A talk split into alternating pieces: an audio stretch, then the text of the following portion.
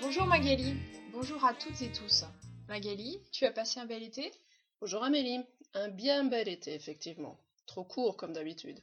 Heureusement qu'il me reste les marques du maillot de bain pour me rappeler les heures passées à bronzer. Eh eh, j'ai pas de marque moi. T'as pas de marque de maillot, mais tu es bien bronzé pourtant. Je suis sûre que tu aimes faire le lézard au soleil. Et on peut aussi faire de la bronzette sans maillot, tu vois.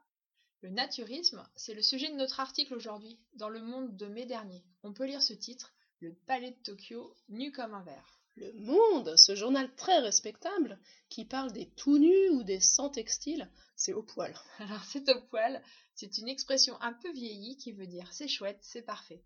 On va parler effectivement de gens à poil, c'est-à-dire nus.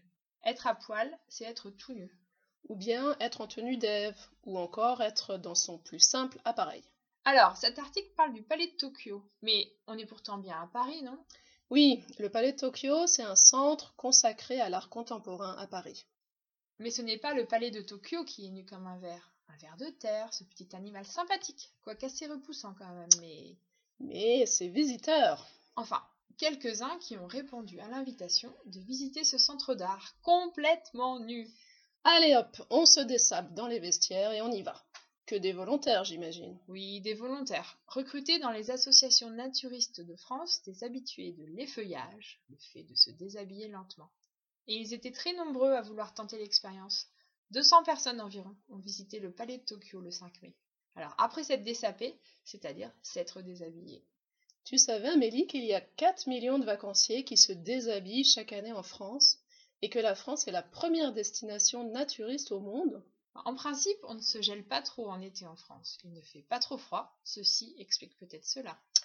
Cette visite du palais de Tokyo à poil, c'est quand même un peu dans la tendance. Pour faire parler de nous, commençons par nous déshabiller, non? Peut-être, peut-être. En tout cas, il n'était pas vraiment tout seul pour visiter le palais de Tokyo, les 200 cul Il y avait quelques journalistes et photographes, bien sûr. Heureusement, Amélie, nous, on fait du podcast. Si cette tendance arrive par chez nous, personne n'en saura rien. Et en attendant, c'est pas pendant la visite qu'ils se sont fait cramer par le soleil, les touristes du musée. Et se faire brûler par le soleil, attraper un coup de soleil. Mon conseil, si on n'a pas un grand t-shirt à manches longues sous la main, c'est toujours bien d'avoir de la crème solaire ou un musée pour se protéger. Dans notre vocabulaire du jour, il y a faire le lézard, c'est prendre un bain de soleil ou faire de la bronzette. Autour du soleil, on a aussi attraper un coup de soleil ou se faire cramer par le soleil, c'est-à-dire brûler par le soleil.